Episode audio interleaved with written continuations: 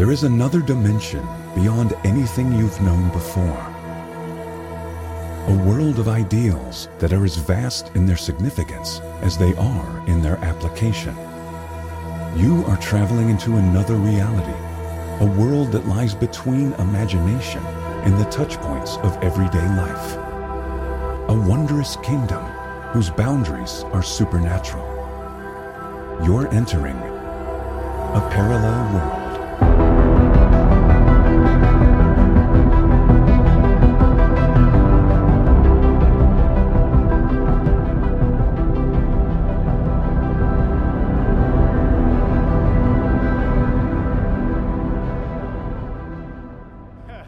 Before we get into the text, let's pray together, okay? Our Father in heaven, I'm thankful, Lord, for your word. It's true. It keeps us grounded. It allows us to live in the light of your love and your grace and your mercy. And so, Father, I pray today that the truth of this text will be heard, will be seen, and then applied in our lives. And I ask, Father, that you will uh, help us to see what you want us to see and to hear what you want us to hear. And, Father, may that carry us then through this week. We're thankful for Jesus, most of all. It's in his name that I pray. Amen. I want to ask you a question as we begin this morning. How many of you, raise your hand, how many of you have ever lost something? Raise your hand. You've lost something. Okay, yeah. Pretty much everybody in here. The rest of you have lost your integrity for lying to the first question, okay? We've all lost something so somewhere along the way. And and have you ever used this phrase then, after you've lost something? It's got to be here somewhere. Have you said that? And then if you've looked for about fifteen, twenty minutes, you now sound like this. It's got to be here somewhere, right? It goes up in intensity. You're looking, looking, looking, can't find that thing. Well, recently I ran across a survey of the most common things that people lose, okay? The most common things that people lose. And there were nine things on the list, and I want to show you those here today, and, and you'll recognize them. First of all, article of clothing. Everybody's done that probably. Most of all, if you have kids, they've done that, you know. If they've ever gone to church camp, they've definitely done that. You know, article of clothing. Number eight, glasses. Yeah, how many of you lost your glasses? Yeah, yeah, I know. We have a whole box of them in the office, lost found. So if you need a pair, go get one, you know. Number seven, a backpack. Now, I don't know how that happens because a backpack's pretty big. And uh, but but people have lost their backpack and, and, you know, can't find it. Number six, your purse.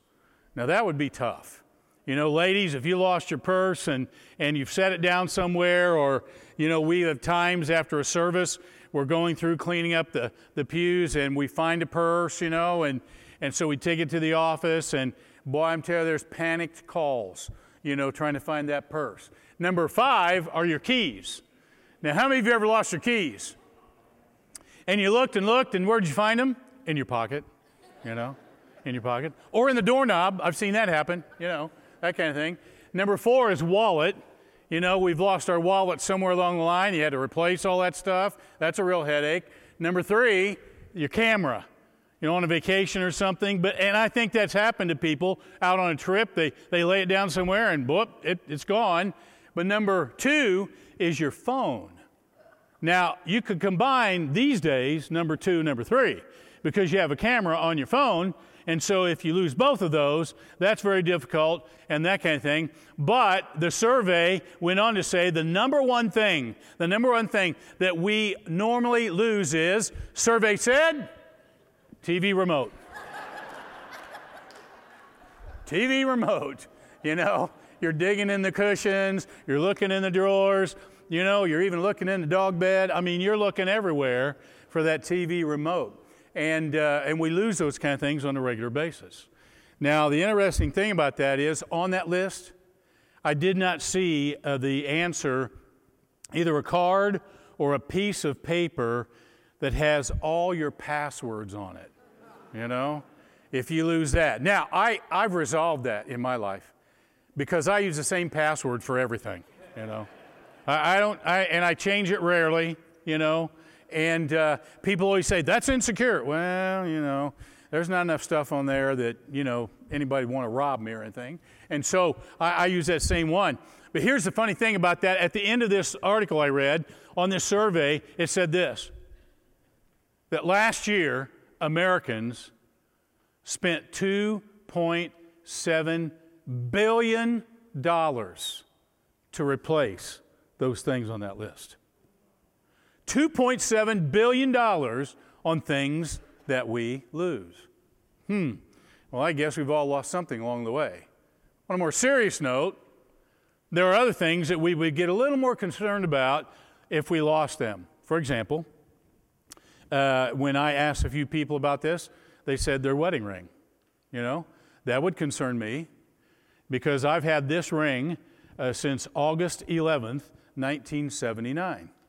And uh, I've been married uh, to share uh, forty-three years. forty-three years, you know. This coming Thursday, forty-three years, you know. And, and I, I and people look at it sometimes and say, "Wow, you got a real scuff there. Oh, that's kind of looking tarnished. Oh, that's you know, you know what? That's just that's just the scars of life. I'm not I'm not replacing this, you know. I'm not going to do that. I promised Sherry, and I made a vow to God on August eleventh, nineteen seventy-nine, that I would wear this and be true. And so that's what I do. But if you lost that, that would concern me. That would bother me, okay? Or something else that came up, something that, that might bother you. Or, or you could lose your checkbook, okay? Now, I know someone who lost her checkbook, but I'm not going to tell you that story because I don't want to sleep on the couch tonight.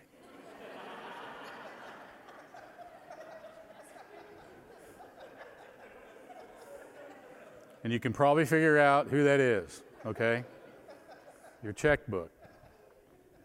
And there are other people who, in a joking fashion, but it's not really funny in some circumstances, some people say, man, I'm about to lose my mind. And on the serious note, there are people who are losing their minds. The thought process. That's a scary thing. And you think about that, and that's that's really real in our world today that that, that happens. But here's one even more difficult, and I think it would be very difficult for me, and I know it would be for Sherry, is what if you lost your child? What if you're shopping one day in a big store, you know, or a big box store, whatever, and you're looking on the shelf, and there they were right there a minute ago, and you're looking up, and you're shopping, and you pull something down, and then they're not there. And you run to the next aisle, and you're yelling their name, and you run to the aisle behind, and you're yelling their name, and the managers are closing down the exits and shutting them down, and you've lost your child. Physically, you've lost your child. That would be devastating. But maybe even more serious than that is, what if you lost your child spiritually? What, what if you, what if you raised them in church, you took them, you took them on Sundays, they went to class, they, they went to Sunday school, they, they went to V B S, they went to church camp, they did all those things, you had them in youth group, they went to all the events, they did everything, they heard the preaching, and then somewhere along the line, and maybe in their high school or maybe in their early college years, they decide they don't believe anymore. I don't believe in Jesus, I don't believe anything that's taught in the Bible, and they walk away. That would be devastating. That would be very difficult. And that's the story we're going to be dealing with here today in Luke the fifteenth chapter, the parable of the lost son. Have your Bibles open. I'm going to read from mine. You follow along in yours. And the Bible says this. Now Jesus continued, there was a man who had two sons. The younger one said to his father, "Father, give me my share of the estate." So he divided his property between the two boys. Now, let me pause there just for a second, and I want to tell you that in those days you did not receive your inheritance until the father died. So when the younger son came to him and said, "Dad, I want what's due me now," it was the same thing as saying, "I wish you were dead. I wish you were dead. Because you were dead, I'd get this anyway. And so I want it now." And not long after that, the younger son got together all he had. In other words, he took everything. He cleaned out the closet, cleaned out the dresser, the bathroom, everything, and he took everything with him. He was not coming home. He set off to a distant country, and there he squandered his wealth in wild living. After he had spent everything, there was a severe famine in the whole country, and he began to be in need. So he went and hired himself out to a citizen of that country, a foreign land, separated from his father. And the guy sent him to feed to his fields to feed the pigs. Now, that's not a good thing for a Jewish kid, to feed the pigs. And he longed to fill his stomach with the pods that the pigs were eating, but no one gave him anything to eat. And when he came to his senses, if you've never marked that in your Bible, you should. When he came to his senses, the Bible says, how, he said, "How many of my father's hired men have food to spare, and here I am starving to death? I know, I'll set out and go back to my father and say to him, 'Father, I have sinned against heaven and against you. I am no longer worthy to be called your son. Make me like one of your hired men.'" So he got up and he went home. He went to his father. But while he was still a long way off, his father saw him, and he was filled with compassion for him, and he ran to his son, threw his arms around him, and kissed him. Now, if you understand the original language there, it's not just that he threw his arm around him. His, it really means he laid across his son's neck. There was an embrace, a pulling in, a compassionate hug of the one who's come home. And the son said to him, "Father, I've sinned against heaven and against you, and I'm no longer worthy to be called your son." But the father said to his servants, "Quick, bring the best robe and put it on him. Put a ring on his finger and sandals on his feet. Bring the fatted calf and kill it. Let's have a feast. Let's celebrate. For this son of mine was dead and is alive again. He was lost and is found." So they began to celebrate. Wow. What a great story. What a great story. Remember a parable. Remember that? I told you a couple of three weeks ago. The parable is what? An earthly story with a heavenly meaning. Now, that's a simple way to look at it, but this is an earthly story that has a heavenly story to it, a heavenly meaning. And, and the Father in the story, waiting for the Son, is God waiting for us. And so there are three things I want you to take away today, three important lessons for us to learn from this story, from the Bible, and then apply them to our lives. And the first one is simply this. It's important to realize you're a sinner. It's important to realize that you're a sinner. You remember the phrase, when he came to his senses? It's important. Did you realize you're a sinner? Romans three twenty-three has always been there. We've talked about it many times. We've read it. We've studied it. We've heard sermons on it. And it simply says, "For all have sinned and fallen short of God's glory." All have sinned. Not just a few.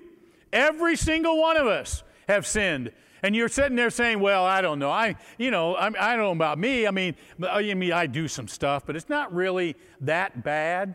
You ever done that one? It's not really that bad, but it's sin.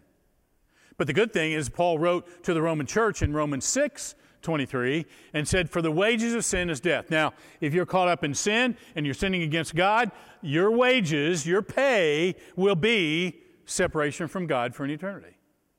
Okay? But then it goes on to say the free gift of God is eternal life through Jesus Christ our Lord. There's an out, okay? When you're in sin, there's an out. And so what you need to do is realize that you're a sinner. In other words, when the Bible says in verse seventeen, he came to his senses. It could be translated, he came to himself. Jesus seems to be saying that you're not really yourself until you're on your way home to God. It's not how he created you. It's not what he wants for you, to be in sin. So you're not really yourself until you're on your way home to God. You see, he wants you to come home. in, in his story, in his uh, book, I should say, uh, Kyle Eidelman writes in his book, The End of Me. He writes this. Sociologist Brene Brown's TED Talk on vulnerability has accumulated more than fifteen million hits. A significant factor in its popularity is the plain truth that, as much as we fight it, we long for the freedom to admit we're sinful or broken. We don't realize our need to do it. It's true for every one of us. It's most true for those who least realize it. Brown helps us see we're not alone. Here's what she writes. We are those people. The truth is, we are the others. Most of us are one paycheck, one divorce, one drug-addicted kid, one mental health diagnosis, one serious illness, one sexual assault, one drinking binge, one night of unprotected sex, or one affair away from being those people. You know, the ones we don't trust, the ones we pity, the ones we don't let our children play with, the ones bad things happen to, the ones we don't want living next door. We are those people. We are the people who ignore the hurts of others as long as someone takes care of us. We're the people who yell at one another in the car on the way to church, and then we climb out with smiling faces to demonstrate it's all good. We're the people who think God is somehow more impressed with us because we make up our own rules and follow them. We are the people who have gone into deep debt to keep up appearances. We're the people who look down on others who are different. We are the people who work fifty plus hours a week trying to prove our worth. And we are the people who spend hours a day on social media trying to convince people that our lives are better than theirs. Many of us have some conception in our heart of hearts that a lot of the pieces never seem to be mended. But we will go to great lengths to avoid the full, honest embrace of our condition, that we're sinful. There are just too many voices in our ears telling us not to sweat the small stuff. And by the way, it's all small stuff, right?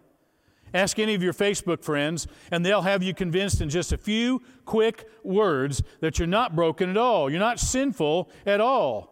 And several hundred social media friends can't be wrong, can they? You see, we don't want to do that. We don't want to admit that we are sinful. We don't want to go there. We don't want to say that. And so what we do is we cover it up, or we pacify ourselves, and we push it off and say we'll do it later, and we never get to the place where we realize we've come to our senses that we are sinners. That's where we need to be. Realizing what we're doing to God. And not only that, but realizing Realizing that who we've sinned against. Did you notice when the son came home, when he came to the father, he said, now, Father, I have sinned against heaven, meaning God, I've sinned against God, and I've sinned against you. Sometimes we don't want to see that, do we? We, we don't want, we don't want to know that we've sinned against God, and we certainly don't want to know that we've sinned against somebody else. Our wife, our coworkers, our church family. We don't want to admit that, see? But until we do, until we come to our senses, we're not going to do anything about it. King David did. When he came to his senses, if you've ever read the Psalms, Psalm fifty-one and verse four, after he'd sinned with Bathsheba, he said this, he said, you know what, God, I know that I've sinned against you and you alone. Admitting what he had done. And once you realize, realize what you've done, once you've realized what's going on in your life. Once you realize that you have sin in your life, then that tells you that you need a Savior. And that's Jesus. And in First John, in the second chapter, you find verses one and two, and then verse fifteen. My dear children, I write this to you so that you will not sin. But if anybody does sin, we have an advocate with the Father, Jesus Christ. He's the righteous one. And my dear children, oh wait, he is atoning sacrifice for our sins, not only for ours, but also for the sins of the whole world. And then if you jump down to verse fifteen, you see this: do not love the world or anything in the world. If anyone loves the world, love for the Father is not in them. So when you realize you're a sinner, you realize you need a Savior, and that Savior is Jesus. But the second important lesson you learn here is not just realize you're a sinner, but it's important to repent of your sins. It's important to repent of your sins. It's important to go and to look at those sins and say, I'm not going to do that anymore, but I need help. And so you go to God for the help, and He allows you to work your way through the difficulty of overcoming that sinful nature. Now, how do you do that? Well, that's tough. That's tough. That's tough going. In fact, when you look at it sometimes and you look at the story of the son, you'll notice that the son came, he made a plan.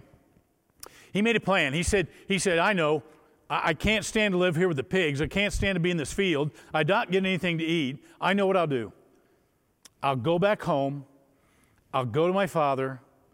I'll tell him I've sinned against God and against him. And then I'm going to ask him to let me just be a slave or a servant on the ranch. And I'll make my own way. I, I, I won't need to be a son.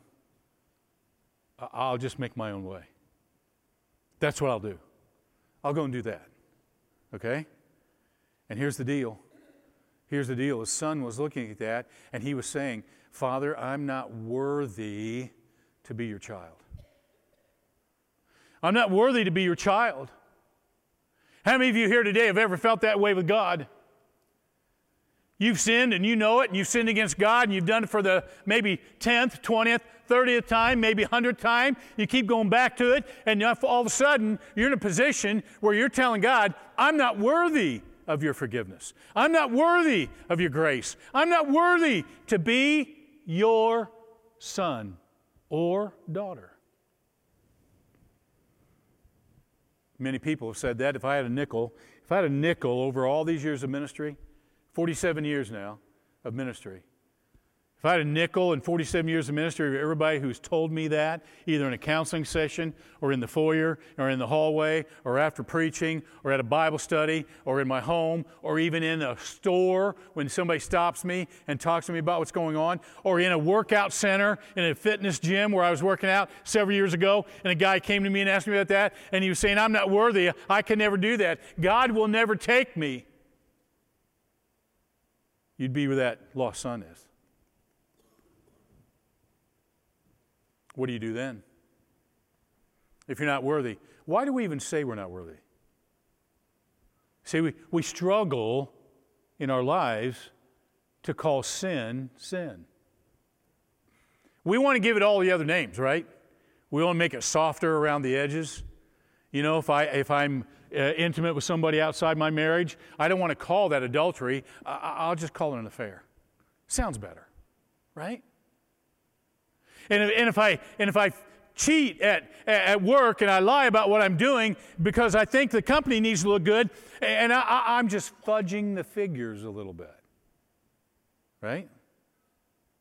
See, we don't want to call sin sin.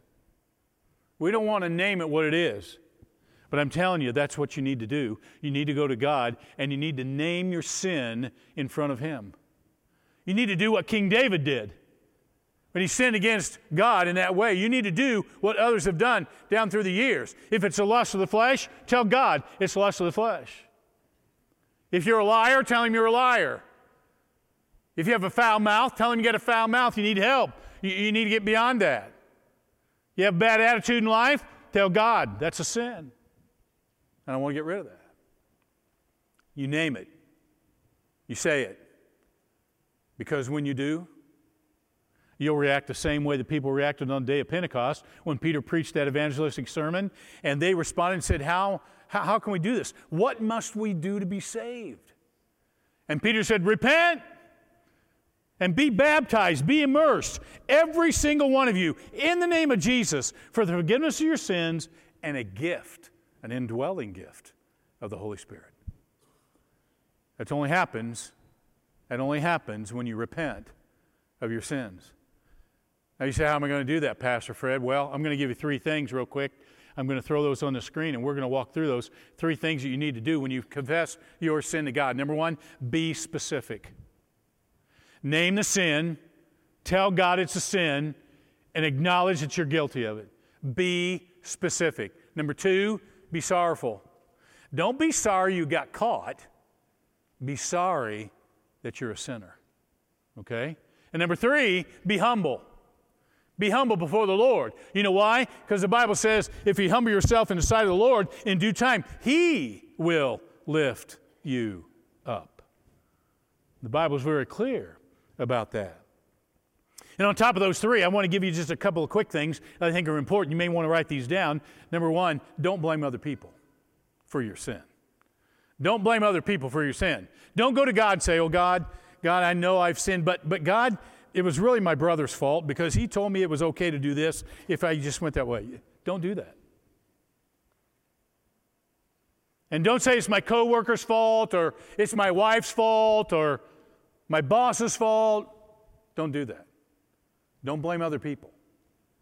You take on the responsibility of your sin.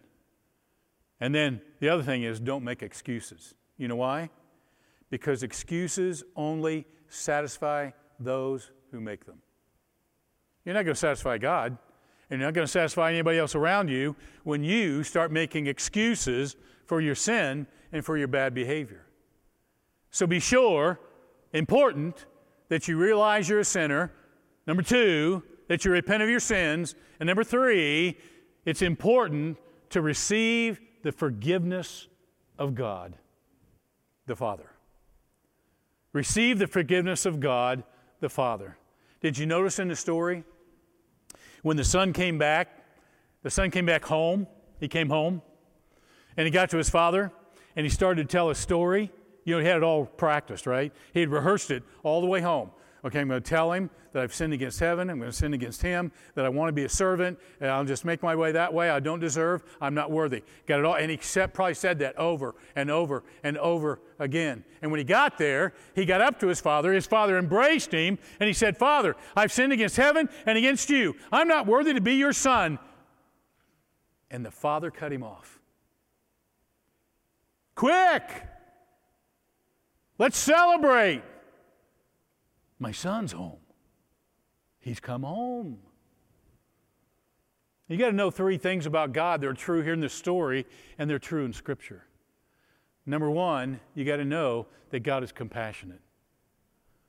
Man, when He laid across His son's neck and He pulled him into that hug and He embraced him, that's something that son hadn't felt for a long time.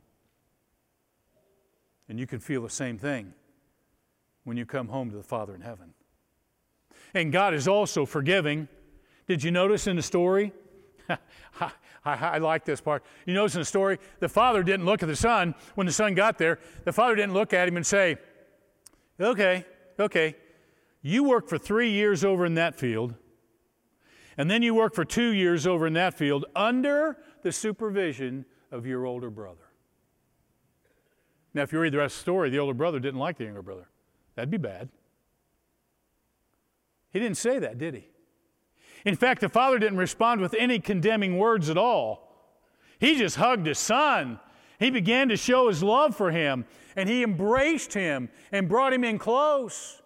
And he began then, thirdly, because he practiced what Paul wrote in, in Romans eight one, now there is no condemnation for those who are in Christ Jesus. In Christ Jesus, you're home.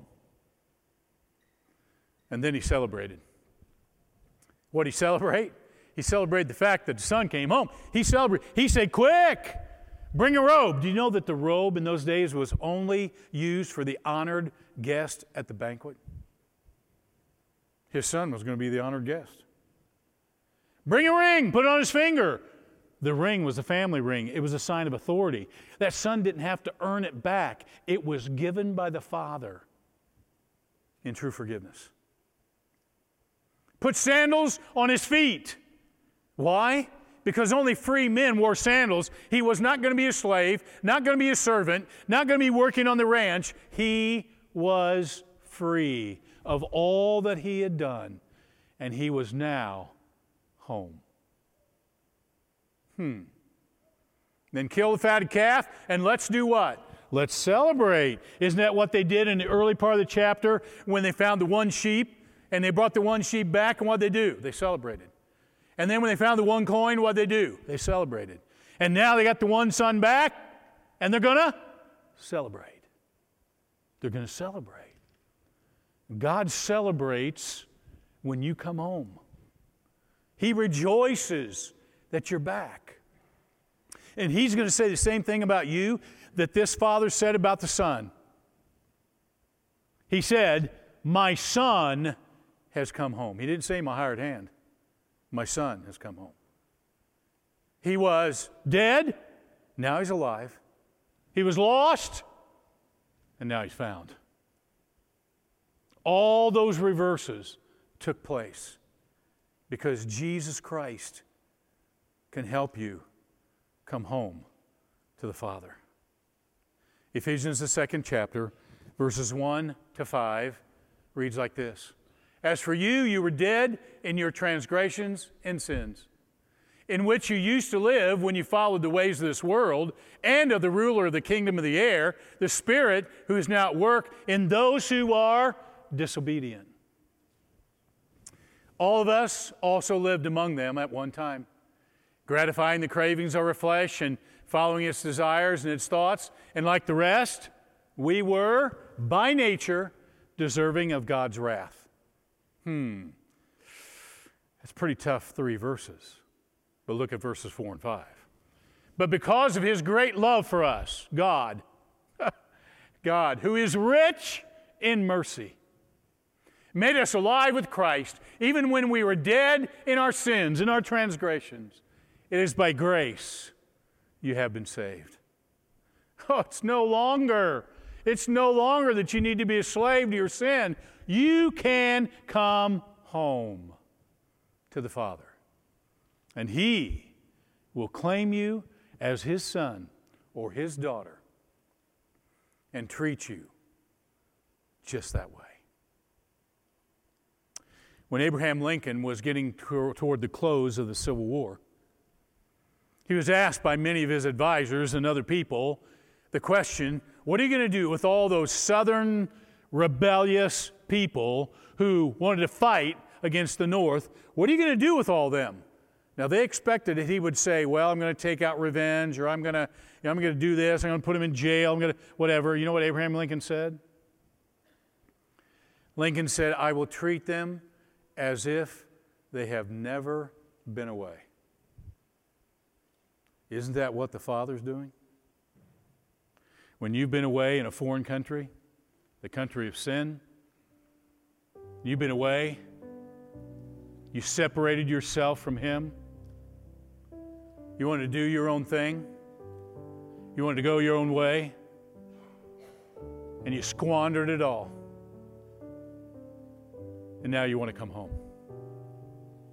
And you know what God's going to say? Come home. Just come home. Come back. Live in my grace. Live in my mercy. Come home. Some of you today need to come home. Some of you today have never received Jesus Christ as your Lord and Savior, and it's time you stop living in a foreign land and you come home. And some of you have been a Christian for ten, fifteen, twenty years, thirty years, but you've wandered away. Oh, you show up for Sunday morning. You put a couple dollars in the plate and you think you're covered. You're not. You're not. You need to come home. You need to come home. You need to realize where you are in life, repent of that position, and receive His forgiveness. Why don't you do that today? I'm going to pray. We're going to sing an old hymn, I'm Coming Home. Why don't you come when we sing? Father in heaven, I want to thank you for the privilege of your word. Once again, Father, you have led us down the right path. You have given us instruction. You have guided us into uh, uh, things that we need to apply in our lives. We have heard what you've said. We have seen the results of the prodigal son. And now, Lord, we want to come home. We don't want to live separated from you anymore.